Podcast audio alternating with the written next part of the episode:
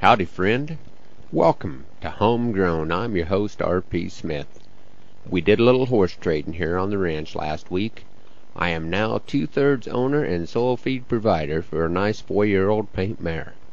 This is the first dealing on horses that I've had with my new son-in-law, and I think it's going to work out okay. He may put it.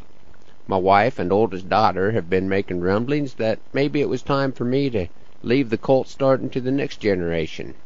But the next generation hasn't been spending enough time on the ranch to keep the broke horses rode. Besides, I have this theory that if I want to be riding in fifteen years, I'd better get a horse going good now, because who knows what shape I'll be in by then. The great thing about this theory is that it can always be projected out another fifteen years. The first couple rides have gone real well. It's always exciting seeing the world through the eyes of a young horse. Everything is an adventure. The so far unnamed mare rides smooth and has done what I've asked her to do.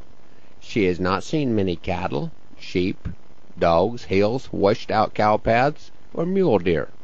Sorting out the neighbor's bull and driving him back where he belonged went real well also.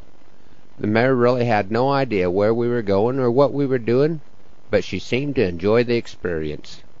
I guess life would be better if all of us had that kind of attitude. Since we're on the subject this morning, I thought I'd share a horse poem. I call this one Round Pen Waltz. There's a steel paneled pen at the edge of the town. It's one man's retreat when he's feeling down. Not much for glamour, not much for romance. But a two-year-old colt doesn't turn down the dance. Reaction to action is part of the plan introducing the colt to the world of the man. It's where you will find him when the words just don't rhyme, and the rhythm of the hoof beats sound in three-quarter time. They dance the round pen waltz. He builds on the strengths and works out the faults. It takes the eye of the horse to see the soul of the man. They're both in a world that they don't understand. There's breakers and there's trainers in this world that seems he's had his share of breakers when it comes to his dreams. And if he were a horse, a bronc he would be, longing for a place to run wild and free. But freedom is scarce and so hard to find. There's none in the world till you've found it in your mind. And when things get him down, he won't say defeat. He simply heads back to his round pen retreat. And they dance the round pen waltz. Leave the world behind, with all of its faults.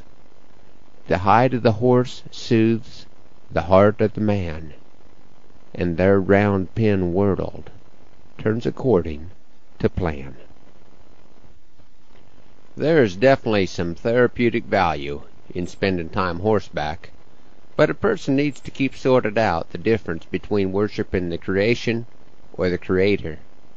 A good horse can only take you so far. The good Lord will take you far beyond where the trail fades.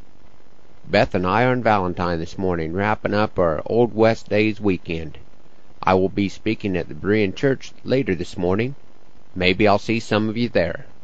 If not, I hope you can join me back here next week for another edition of Homegrown.